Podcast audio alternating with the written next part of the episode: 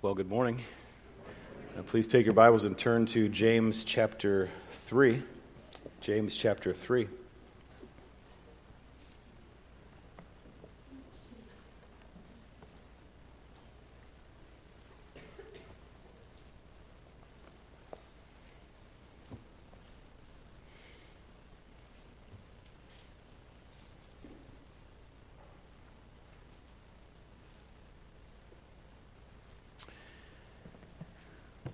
This morning we're going to begin, and this week and next week we'll, we'll just look at one passage in, in James chapter 3 together, and that is uh, verses 13 to 18.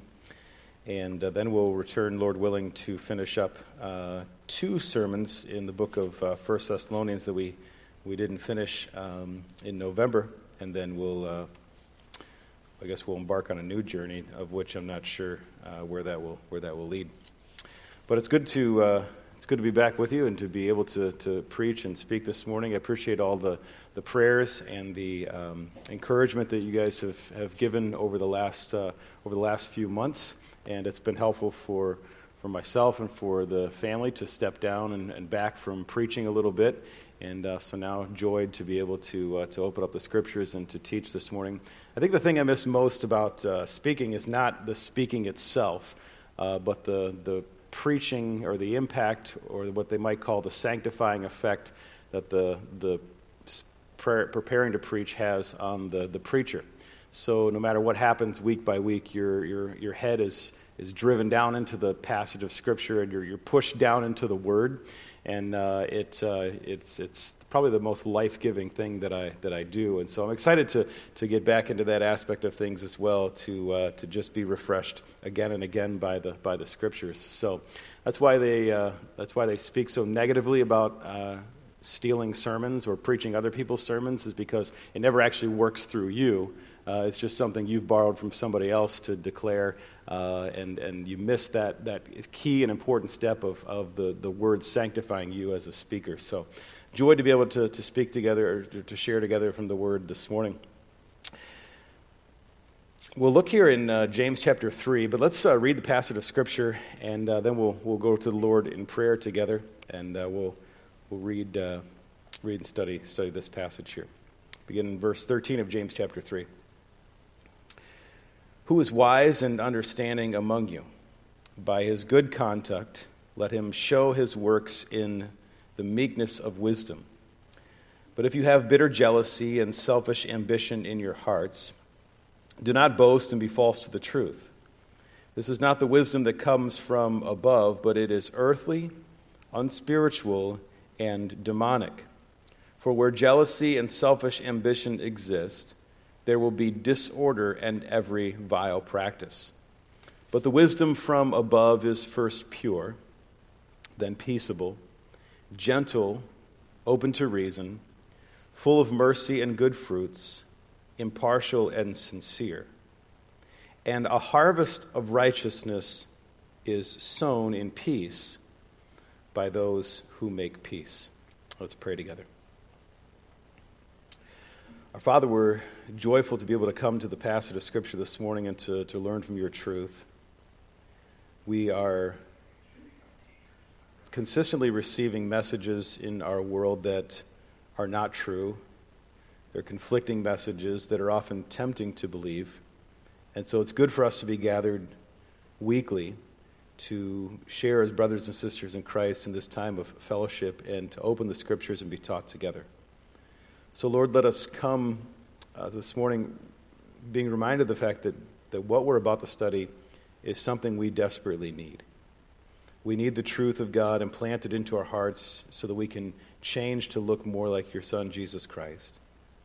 And what we need is, is we need the wisdom of this passage so that we can live in a way that pleases you, so that we can walk in a way that, that relates properly to our brothers and sisters in Christ, and so that in all things you might receive the glory through the way that we, we conduct ourselves. So, Lord, let not this be another just futile exercise that, that we go through, sort of half attentive to what we study but let our hearts and minds be changed by what we see on the pages of Scripture before us, remembering that this is not the words of man, but that these are your words given to us by inspiration to be believed and lived so that we can honor you. So we pray all these things in Christ's name. Amen. So this morning, what we have in our passage here in verses 13 to 18 is something of a contrast.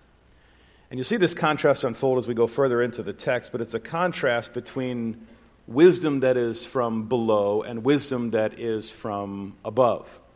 And James is going to unpack this contrast as we go in. This, this morning, we're just going to look at what we might call wisdom from below in the earlier verses of, of this passage. But this week and next week, we'll contrast these two, these two things. I think it's helpful for us to, to as we listen to, to the words that, that James writes here and as we seek to unpack these things, I think the, the temptation for us is to always think about other people that might need this particular passage right? Whether it's uh, someone else in the church or someone else in your home or just someone you know, it's like, you know what, I got to give them this passage because they could really, they could really use and, and, benefit from this passage, right?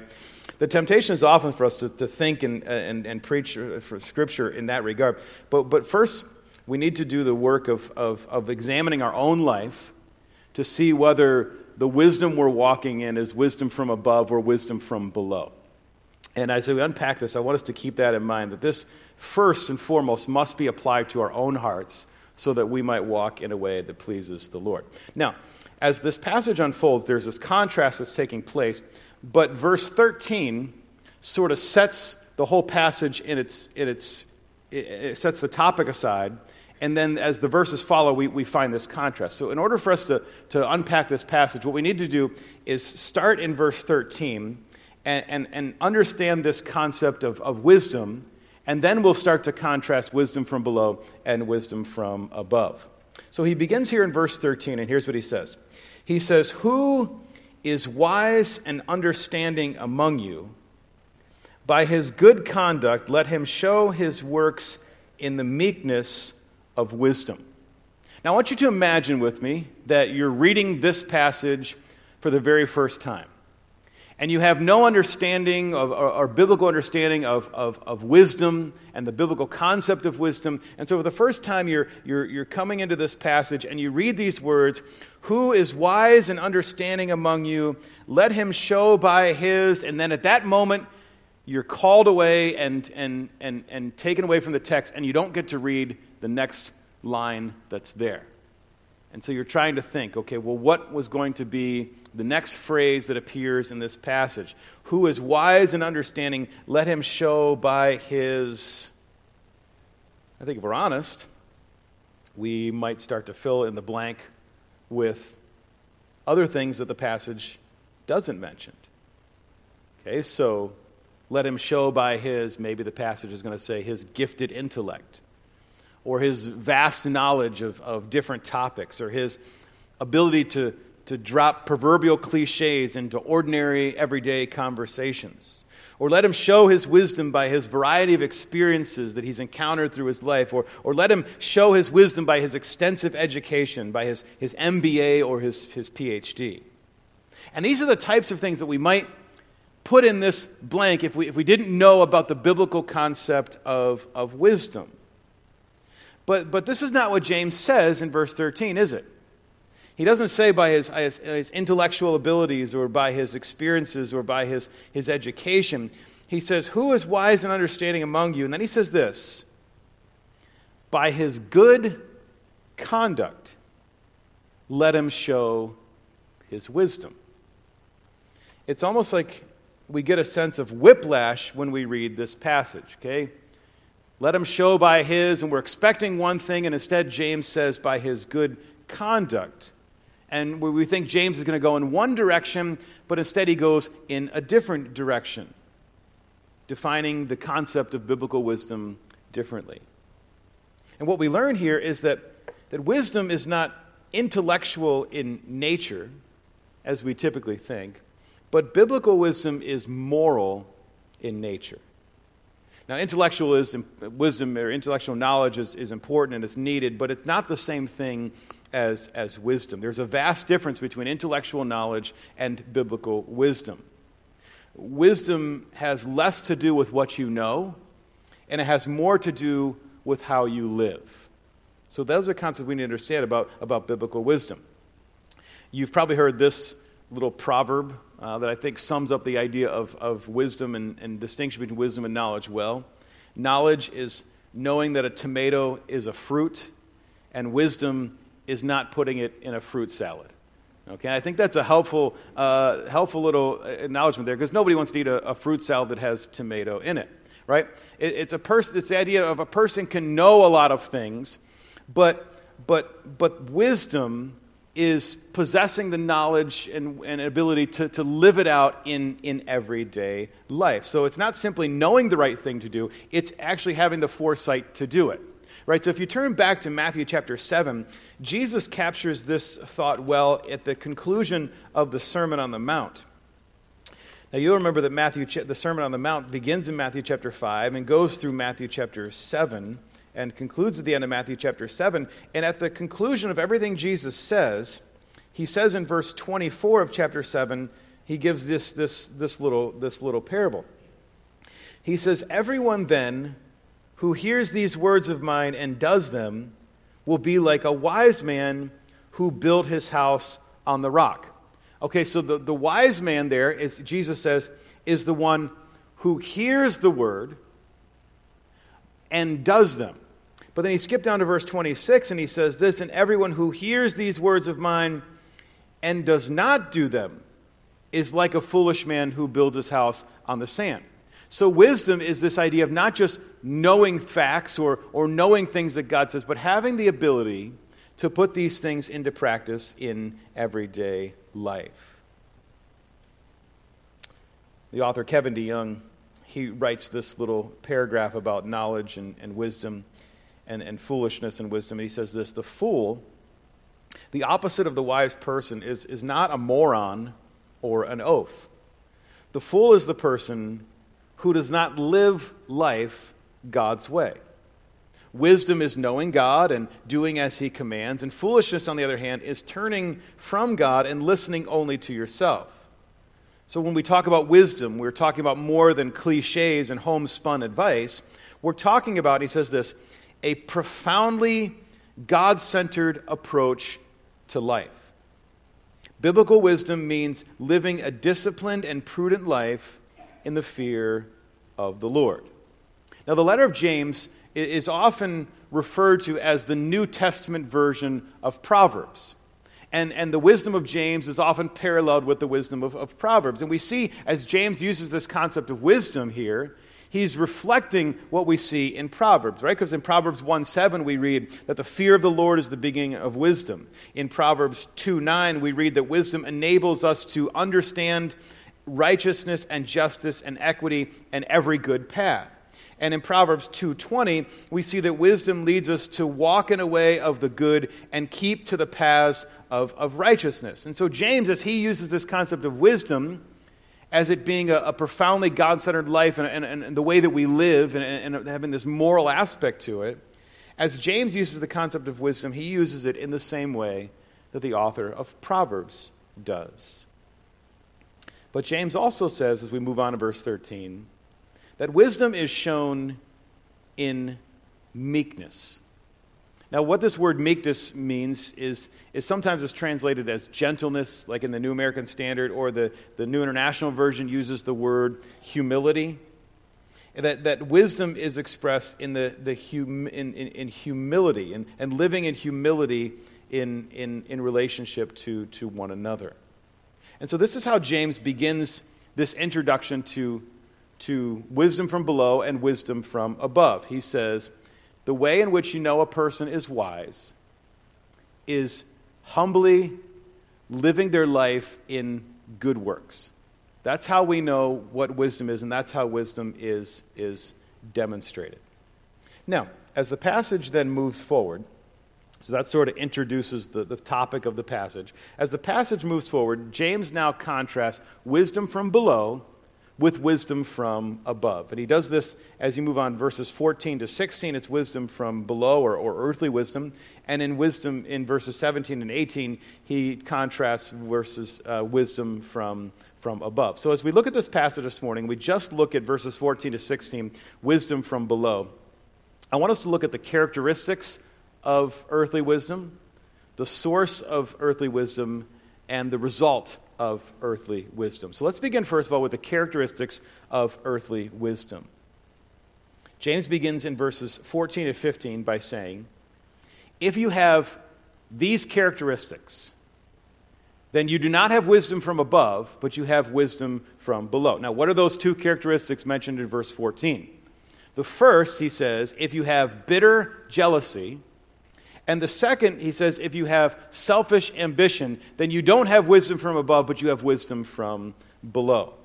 Now, let's spend a few moments unpacking these, these phrases. And as you look at them, you'll notice that they are directly contrary to the humility that produces biblical wisdom, right? So in verse 13, he says, Who is wise and understanding among you by his good con- con- conduct, let him show his works in the humility of wisdom or the meekness of wisdom.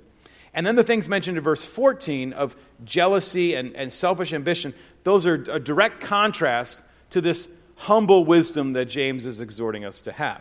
Okay, so the first characteristic he mentions here is that of bitter jealousy. Okay, the word jealousy here is the word for zeal in the New Testament. Okay, you often hear the biblical concept of, of zeal or of being, of being zealous. And, and depending on the context in the, in the scriptures, Sometimes the word zeal can be used in a positive sense, and sometimes it can be used in, in a negative sense, or jealousy uh, in a positive sense or in a negative sense, right? So, so the Bible often refers to God as a jealous God. And that's saying that he, he demands and, and, and desires the, the love of his people. When it speaks of God being a jealous God, it's, it's, it's, it's, a, it's a right and proper thing.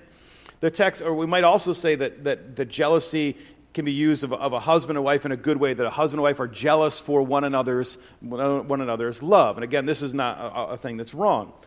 But clearly, here, James has this idea of jealousy as being a sinful thing because he attaches this word bitter to it. If you have bitter jealousy, then you have wisdom from below. Now, what is this bitter jealousy that, that we're talking about? Well, one person defines it as it's a sinful longing to have what someone else has, and the mindset that, the mindset that if you can't have it, then neither should anyone else. Okay, it's often accompanied by this desire to see that the other person gets what's coming to them. There's a story about two men who lived in a, in a, in a certain city. I have no idea whether this is true or not, but it certainly illustrates our point. And one of the men was envious, and the other was covetous. And the ruler of the city sent for them and said he wanted to grant them one wish each, with this condition that the one who chose first would get exactly what he asked for, and the one who chose second would get exactly double of what the one asked for. So the envious man was ordered to choose first. But immediately he found himself in a quandary. He wanted to choose something great for himself, but realized that if he did, the other would get twice as much. He thought for a while and then asked that one of his eyes be plucked out. It's this type of bitter jealousy that James is writing about. It's a, a self dominating attitude that says, I'm not happy unless everyone around me is unhappy. The word is uh, the idea of this bitter jealousy, it's often described in, in this sense. It's like swallowing the poison and hoping the other person dies. It's, it's a hatred that's directed toward another person that, that wants to destroy them. But bitterness never accomplishes this because it always destroys ourself. See, this is the wisdom of the world. It seems like this bitterness is, is a good thing, and it seems like this is the, the best and most natural response. But what James is, saying, is showing us here that, no, if you have this, you don't have heavenly wisdom. If you have this bitter jealousy toward one another, you don't have the wisdom that's from above. This is wisdom from below. Now, have you ever been hurt by the, the words and the actions of someone else? I'm confident that we, that we all have at some point in our life. And it's not wrong to, to feel hurt. But it's what we do with that hurt that defines whether we have wisdom from below or wisdom from above. Right? If we take that hurt and we turn it into bitter anger and jealousy toward one another, then we're walking in wisdom from below. But if we take that hurt, we give it over to God, we do what we, is necessary to, to solve the issue, then we have wisdom from, from above. But so often, I think it's easy for us to have this kind of, of bitter jealousy dominate our hearts. And it's the kind of thing that's easier to see in other people than it is to see in yourself. So that's why I said, as we look at this text, it's first important that we stop and examine our own hearts and, and say, what is the condition of my heart when it comes to this concept of, of bitter jealousy? Now, he gives a second characteristic in this passage, and I find it to be one of the most interesting word combinations in Scripture. He says, secondly, the second characteristic here, he says, selfish ambition. Right? So going back to verse 14, he says, But if you have bitter jealousy and selfish ambition in your hearts, do not boast and be false to the truth. Okay, so this is the wretched twin of bitter jealousy it is selfish ambition. Now, this is a vivid word picture, is it not? To put selfish and ambition side by side in, in sharing these concepts. Okay, it describes a person who is ambitious, right? And ambition is a good thing. We like people that are ambitious. We like people that get things done. We like people that, that work hard. They're not lazy, they they don't slack. Okay? So picture that person who is ambitious, but the arena in which they're ambitious, or the goal of their ambition, is what? Their own selfish motives right? It's their own personal agenda. So they're, they're really ambitious, they work really hard, but what they work hard at is, is to get what they want, to pursue their own desires and to pursue their own agenda. So I, have illustrated this word like this in the past, and I think this illustration uh, is, is, a, is, an accurate description, and, and we can re- I think it's relatable because we've all been in these situations. But several years ago, uh, Pastor Curry and I, we went on a trip to Pittsburgh with his, uh, his two of his grandsons. And uh, had a nice time, went to Pittsburgh, watched a ball game, came back the next day. And every time we stopped and then went to get back in the car, uh, his two grandsons w- would, would race against each other to try to get the seat in the back that was behind the driver. Now, I've heard of like racing for the front row seat or the, for, the, for, the, for the passenger seat, right? We've, we've, we've done that.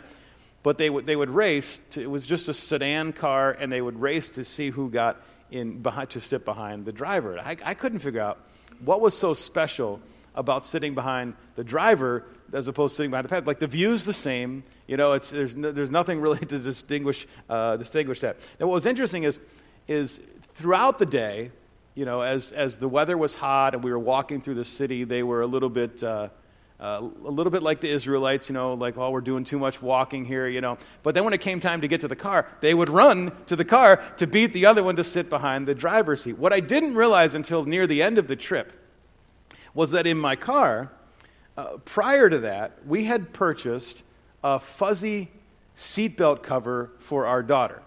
And it was one of those things you Velcro around the, the seat, and so then it doesn't rub on, on your neck. Well, I didn't remember or even realize that this thing was, was in the car. And so they took a liking to the fact that we had a fuzzy seat. We only had one, so it was only on one side, right? And so that was, that was their goal to beat, to beat my brother to the, to the seat so that I can get the fuzzy seatbelt cover. Now, I think that describes for us this concept of, of selfish ambition well. Okay? So, what was motivating their sprint to the car to sit behind the driver's seat. Well, it wasn't really about the fuzzy seatbelt cover, it was really about selfish ambition. Okay, the, the, the strong pursuit of my own agenda. Now, I don't want to condemn these boys at all because, like I said, we've all been in these types of situations, but it's a simple illustration of some of the things we do in our lives as we pursue our own agenda. If you have an ESV study Bible, you'll, know, you'll notice a note that defines selfish ambition this way it is a divisive willingness to split the group in order to achieve personal power and prestige. And I think that definition is helpful because it describes the person who so willfully pursues their own agenda regardless of the consequences. Right? It's the type of person that, that just has blinders next to their eyes, and, and all they can see is, is their own agenda, their, their pursuit of their own agenda. It describes the person who says, I don't care about the consequences. I don't care who gets run over in the process. I don't care what relationships get ruined. I don't care what disunity is caused. I'm going to pursue my own agenda no matter the consequences. And this type of mindset is extremely dangerous. It's dangerous in our relationships, it's dangerous in the body of Christ, and it's the exact opposite of the example we have in Christ from Philippians 2, who did not look on his own needs, but looked on the needs of others and willingly died on the cross for our sins. Okay? There was no selfish ambition on the part of Christ. And we are in the process of trying to rid ourselves and, and strip away these desires of selfish ambition in our hearts. Sometimes this idea of selfish ambition is, is what, what causes us to, to treat other people as either vehicles or obstacles. Okay? We see people as vehicles to get what I want or obstacles standing in the way of what I want. So if you're a vehicle, I'll love you. But if you're an obstacle, then I will hate you because you're standing in the way of me accomplishing my own agenda. And all of this is driven by selfish ambition. Okay, so notice then, James starts with the characteristics, and he says if you have selfish ambition, or if you have bitter jealousy and you have selfish ambition, and then he says this in verse 14. He says, in your hearts.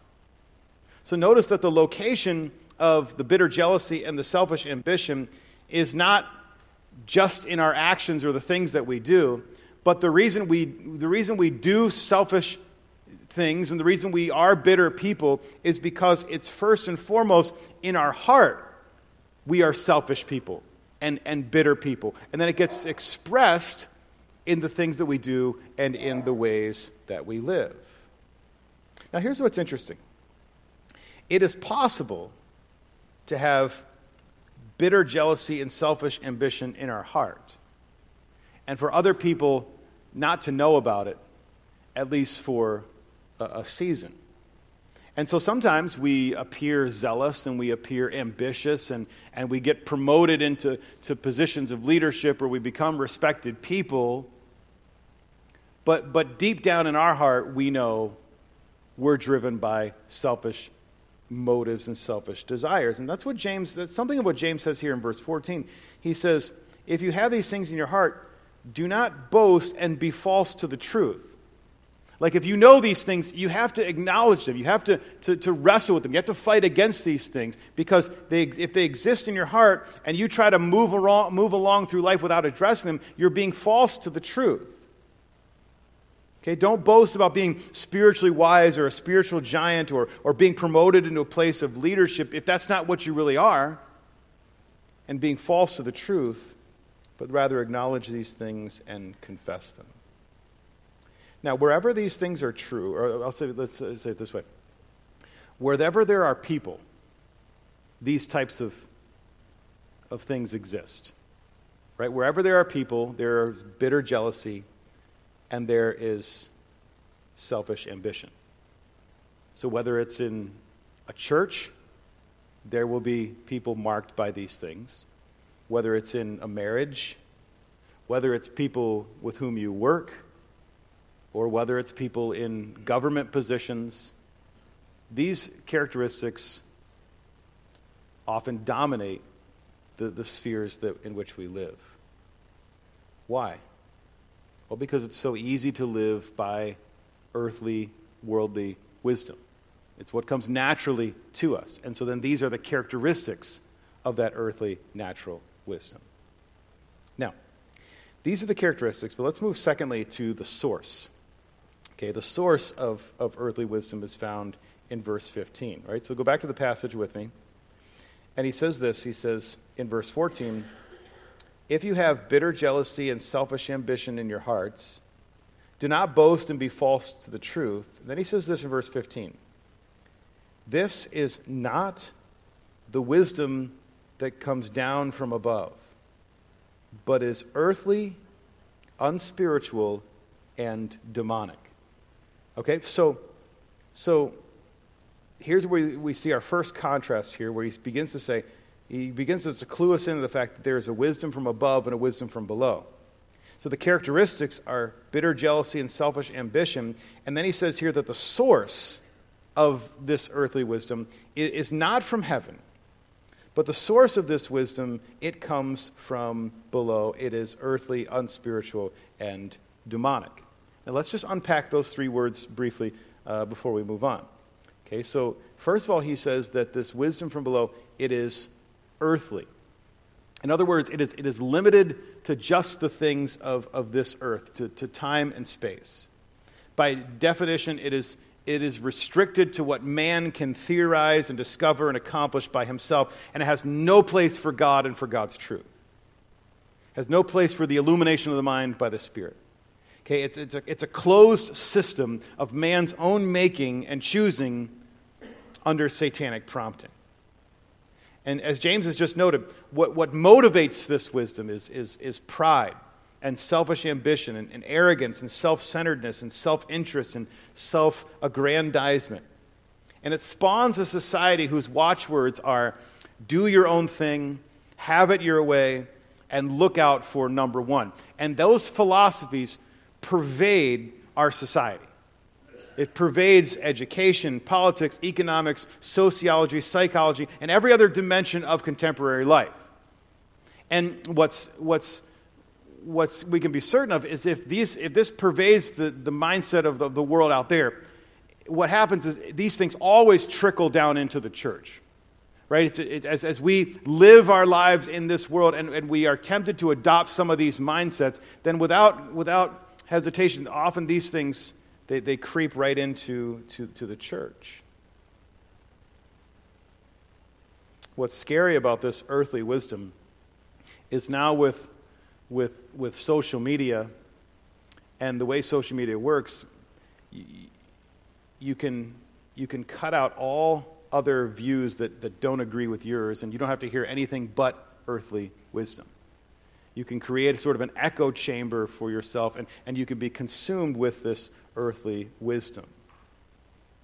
And, friends, this is why it's so important that we gather as brothers and sisters regularly to sit under the teaching of the truth because we know that the truth it doesn't always agree with us but we need to sit in settings where where the truth doesn't doesn't agree with us you know just this past week i was uh, had this experience where i was i was, I was uh, talking to my in-laws and and this topic came up of, of whether the, the pan that you bake cookies on, whether it's called a cookie sheet or a cooking sheet.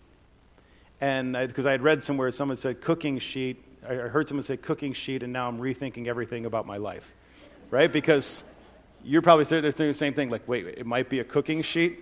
So I looked it up online, and the answer to that was uh, that it's called a cookie sheet, not a cooking sheet. And I said to my in laws, I said, we now have the answer because we found an article that agrees with us. Right? We now, we now have the truth because we found an article that agrees with us, right? And so we live in that sort of world where, where we surround ourselves with, with only that which agrees with us. So that's why it's so beneficial that we sit under the teaching of, of, of the truth of, of heavenly wisdom because it doesn't always agree with us. And we need to have our, our, our, our, our faults and our weaknesses and our blind spots pointed out by the truth of God's word. Okay? But the wisdom of this world is, is earthly. The second word that's used here in this passage is he says it is unspiritual. Or, or the word here is, is, is, is natural. Okay, so the, the same word's used in 1 Corinthians 2.14 when it says, the natural person, Paul says to the Corinthians, the natural person does not accept the things of the Spirit of God. Remember that passage? Okay, for they are folly to him. He's unable to understand them because they are spiritually discerned. So the wisdom of the world is the wisdom that does, that, that does not grasp and cannot grasp the truths of God. It's, it's the wisdom of people who do not possess the Holy Spirit. their, their eyes are blind, their ears are deaf, their foolish hearts are darkened against the truth. And the, the, full, the wisdom of this world is the best they can come up with apart from the Spirit's work in their life and apart from being able to understand the truth of, of, of God. It's interesting, the word unspiritual or, or natural that's used here is used in Jude 19. And, and it says this it says, But you must remember, beloved, the predictions of the apostle of our Lord Jesus Christ. They said to you, In the last time there will be scoffers following their own ungodly passions. It is these who cause divisions. And, and Jude says this worldly people, and this is the expression he uses, devoid of the Spirit. But you, beloved, build yourselves up in the most holy faith. Okay, as James and Jude describe that, you, as use this word natural or unspiritual, this is the meaning here. It's devoid of the Spirit. So we know that our ability to discern and understand life according to God's truth is driven by God's Spirit that is within us that, that, that illumines our hearts and minds. But the wisdom of the world, James describes it as devoid of the Spirit. So, no ability to discern truth and error before me because I don't have the ability of the Spirit opening my eyes to see the truth. Right? This is the wisdom of the world. It's, it's not just unspiritual, it's devoid of any spiritual ability given to us by the Spirit to understand God's truth and how it works in real life. The third word he uses here, he says it is demonic. Okay, so, so although it's earthly and human and, and unspiritual, it finds, his, it finds its source in Satan and his fallen angels. Now, if you look back at chapter 3 and verse 6, there's a sort of a parallel statement here as James is talking about the tongue. And he says this about the tongue And the tongue is a fire, a world of unrighteousness. The tongue is set among our members, staining the whole body. And it says this set on fire the entire course of life and set on fire by hell. Now, one commentator says of, of this particular expression here in verse 6, he says, describing the tongue, it has a direct pipeline to hell.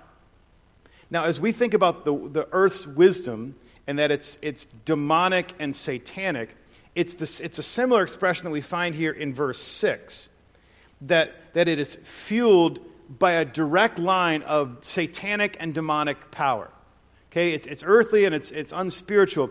But what fuels the wisdom of this world is Satan and his demonic forces to cut against and fight against truth that God has, has delivered.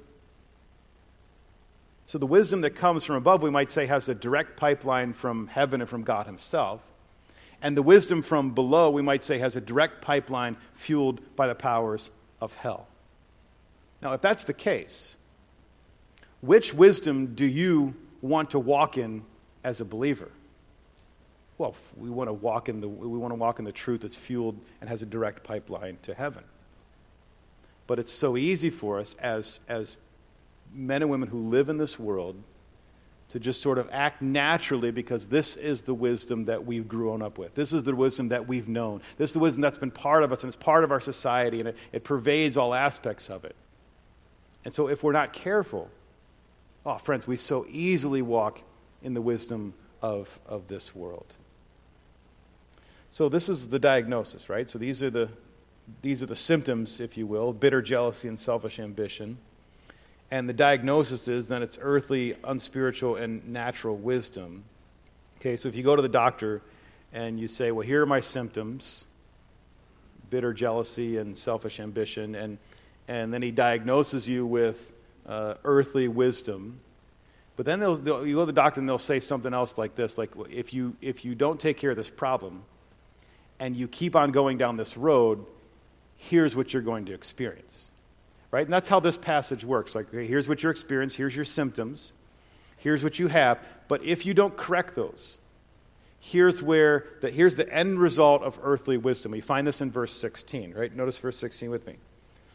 He says, For where jealousy and selfish ambition exist, there will be disorder and every vile practice. Okay? So that's the end result. James is saying, you want, you want to know where this leads? Here's where this leads it's, it's disorder and every vile practice. Now, what's interesting is we hear the word disorder, and it's like, okay, well, it's like a bookshelf that has a few books out of, out of whack and you know, could be arranged to be in, in, in better order. But that's not the biblical idea of disorder. Okay, in, in 2 Corinthians 6 5, you don't have to turn there, but Paul uses this word disorder to describe riots and mob violence that he experienced at the hands of those who oppose the gospel. Okay? So if you think of when, when James says, where bitter jealousy and selfish ambition exist, there will be riots and mob violence. Okay? This is contrary to what we'll see in, in this passage because if you look down at verse 18, next week we'll see that a harvest of righteousness is sown in peace by those who make peace, right? So, so spiritual wisdom, the end result is, is righteousness by those who sow in peace. But those who sow in discord, bitter jealousy, selfish ambition, they reap mob violence and, and riots. Okay, they reap chaos. But the text goes on, though, in verse 16 to say not only do we reap disorder and, and mob violence and, and, and riots, but he says we also reap every vile practice. Okay, where, where, where jealousy and selfish ambition are allowed to rule the day, then it opens up the floodgates for all other expressions of sin. Because if the mantra of the day is, I need to get what I want and to please myself, right? Selfish ambition, then that opens the gates for me to do whatever in order to get what I want. I mean, we see this unpacking in our day today, all kinds of, all kinds of disorder, all kinds of selfish ambition leading to every vile practice. Perhaps the best thing I read on this, on this statement is this, this quote right here. He says this. I don't remember who the author was, but he says this. When people are driven by the desire to get what they want, they will stop at nothing to get what they want. Let me read that again. When people are driven by the desire to get what they want, they will stop at nothing to get what they want. And James says, so, so here you have it. This is the end result of the world's wisdom. This is the end result of wisdom that is fueled from below. Now, what should we, what should we do about this, about this passage for our own lives? Well, I think we need to, to be on guard and recognize the tendencies that we have to so naturally act in bitter jealousy, selfish ambition. How, how easy it is for us to have our, our hearts and minds shaped by a different wisdom other than the wisdom that comes from God. We just act naturally, we respond. It's like, well, this is just the way that, that, that we do this. This is, this, is, this is how we live. It's like, but that's not biblical wisdom. So we need to understand this and, and rid ourselves of this. But, but if I could maybe step back and, and, and, and look at things from a, from a bigger perspective, okay? There is a tension that, that we all face as we try to live our Christian lives in a secular culture. Okay? We're all faced with this tension of, of believing what we see to be true and good in the world and believing what we see to be true and good in the Word. And any, anyone here today who's a believer knows that, that wrestling that, that's constantly before us and it's probably more prevalent among younger generations, a stronger wrestling that is between a younger generation than it is an older generation. Okay? Because older generations have maybe seen some of the lies of the world through the years, and, and, and as they're sanctified, they're not, they're not as prone to believe them, but, but younger believers are still maybe wrestling with that in, in, a, in, a, in a stronger way. It's not uncommon for us to see the message of the, that the world communicates the message by which they live, the pleasures they enjoy, and the pursuits they chase, and to be tempted to think that the world has pretty much got everything figured out. It appears that they've figured out the good life and, and, and they're living it to the fullest. And it is apparently evident when we watch television, we listen to pop music, and follow the celebrity culture and, and glance into the lifestyles of the, the rich and famous that, that they've found the meaning of life, and it's pleasure and happiness. Their chief goal in life is to eat, drink, do drugs, have sex, collect toys, and be merry. But then we open our Bibles and, and, and, we see a completely different version of wisdom, do we not? Right? We see whatever, whether you eat or drink, do all to the glory of God. Or we read in, in Luke 12, one's life does not consist in the abundance of his possessions. Or Matthew 6, do not lay up for yourselves treasures in heaven where, where moth and, and rust destroy, where thieves break in and steal. And we open our Bibles and we see a completely different version of wisdom. And, and one seems to lead to pleasure, and the other seems to lead toward drudgery. And so it's often easy for us to believe the wisdom of the world because we, we think that leads to a much better path than the, the wisdom of, of Scripture. And so that's why James is like, guys, look, here are the end results. This is where wisdom from below leads, this is where wisdom from above leads. So we're all tempted to buy in on, on some level to this. The world's wisdom has a certain appeal and a certain lure for us. We might not buy into everything the culture proposes, but, but we are tempted to do so. And we shouldn't be surprised that we're tempted, right? Because Hebrews 3 talks about being hardened by the deceitfulness of sin. Like if sin were not deceiving, no one would ever buy into it. But because it does deceive us, then it's easy that we step into these things and we believe the world's wisdom and we, we step into the world's wisdom. Okay? Sin deceives and it deceives our own hearts first. But it's really just a, a bait and switch. The world's wisdom promises one thing and leads to something completely different. Proverbs 14, 14 12 says it this way There is a way that seems right to a man, but its end is the way of death. And that's, that's, that's almost the exact promise that James giving here. Right? There's a way that seems right to man, but the end is disorder and chaos and, and every vile practice, is what, is what James says. So, what we need is we need to see things as they really are. Okay, we need to see the, the wisdom from above. It leads to peace and, and righteousness. And as much as we might be conflicted at times, if we look at the end result of where these things lead and we look at their source, then we see, ah, the wisdom of God is always better. We need to see life through the lens of Scripture and the wisdom of God.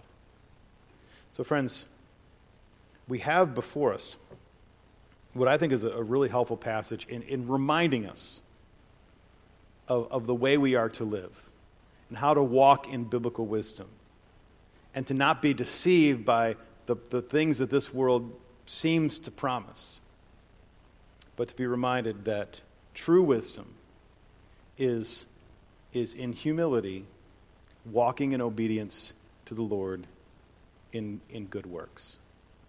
So, friends, I encourage us this morning, before we get to next week and look at heavenly wisdom, let us not be deceived into thinking that the wisdom of this world has it all figured out. But where the wisdom of this world is, it leads to disorder and every vile practice. So let us be warned this morning. Let's pray. Our Father, we're grateful for the truth that you give us and that you haven't left us to sort of figure things out on our own, but you have actually made things so very clear. It's unfortunate that we often ignore your wisdom for the pursuit of our own knowledge and, and wisdom. So, Lord, help us to have our hearts and minds shaped by truth, that we would see the, the consequences of, of actions and where things lead, and, and be warned to walk on a path that pleases you and, and honors you. So, thank you for our time to study this morning. We ask your blessing on these words and as they're applied to our lives. We pray these things in Christ's name. Amen.